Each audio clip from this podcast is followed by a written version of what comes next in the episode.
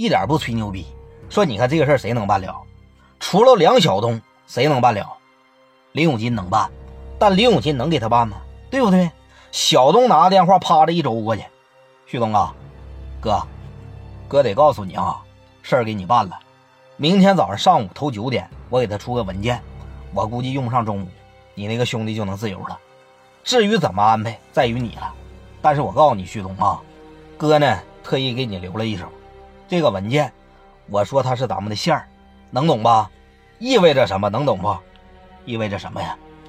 意味着你用它，它就可以是线儿；你要是不用它，它就得是个囚犯，懂了吧？哥，明白了。好了，哥，我这先忙了啊，不跟你聊了。好了，啪嚓的一撂下，说你看人小东大哥的脑袋，凡事不得留个心眼吗？用你你是线儿，不用你你就是个囚犯，没有这个脑袋，你他妈怎么混社会？哎，怎么他妈管人？对不对？说你看这边赵三的一瞅啊，差不多了。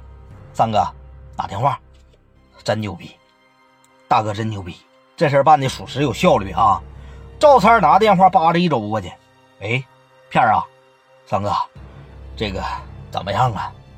三哥告诉你啊，今天呢，你先这委屈一天啊。那个从明天中午十一点开始，十二点吧，咱们稳妥点十二点开始。你就可以在长春这个马路上正大光明的去溜达玩了，去随便混社会了。三哥，真的假的？三哥能忽悠你吗？啊，三哥忽悠谁不能忽悠你呀？